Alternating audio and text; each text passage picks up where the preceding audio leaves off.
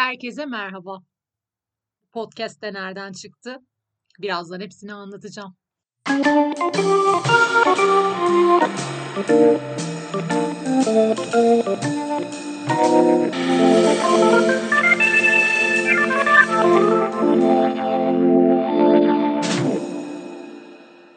Öncelikle adım Nazlı. Sadece yakın arkadaşlarım Naz derler bana.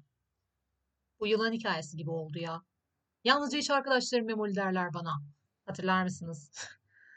Tabii 90'lar çocukları hatırlar. Liseliler bilmez. Çok seviyorum bu muhabbetleri. Podcast nereden çıktı? Bu bölümde bunu anlatacağım. Esasında çok dinlediğim, başka bir podcast'ten esinlendim demek daha doğru.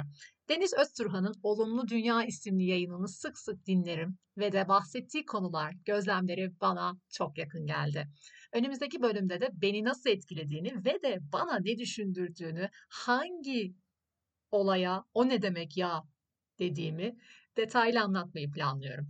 Özellikle pandemi döneminde yeni bir uğraş arayışıyla gelen bir macera olduğunu söyleyebilirim. Sadece iki günde ortaya çıktı.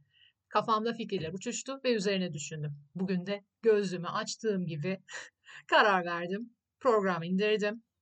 Aslında bakarsanız çok da matah bir hikayesi yok. Peki neden o ne demek ya?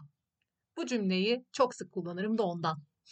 Bu cümlenin çevresinde olanlar ve bana bu soruyu sorduran kişiler, olaylar, kavramlar üzerine konuşmak ve biraz da makara yapmak güzel olur dedim. Bir de şu pandemi döneminde ve de dijital dünyada kendim için bir de hatıra bırakmak istedim. Ay ama çok romantik oldu bu ya. Kısacası benim için yepyeni bir uğraş bu. Biraz eğlenmek istiyorum. Gelelim kendime. Ben 30'lu yaşlarına yeni girmiş, hani yeni dediysem de 30 artı 1. Pandemiye denk geldiği için de aslında 30 bölüm 2 demek istiyorum. Volüm 2. Öbürünü saymıyorum. Bu ara herkes böyle bir şeyler söylüyor ya. Pandemiye denk geldi o yaşımı saymıyorum ben.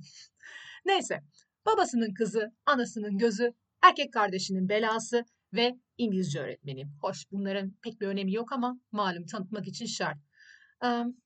Burcumdan bahsetmeyeceğim. Aydır, yükselendir, güneştir. Bunları ilerleyen bölümlerdeki astroloji muhabbetlerinde öğrenirsiniz zaten. Aslında biraz kafanızda uyanmıştır diye düşünüyorum. Kabul ediyorum. Çok konuşan biriyim. Konuşmayı, anlatmayı, aktarmayı çok ama çok seviyorum. Beni en iyi tanımlayan cümleyi Kocan Kadar Konuş'un birinci kitabı ve de ondan uyarlanan filmde Efsun kendini tanıtırken söylemişti. Ah canım Ezgi Mola. Evet çok konuşuyorum. Çünkü çok okuyorum ve çok düşünüyorum.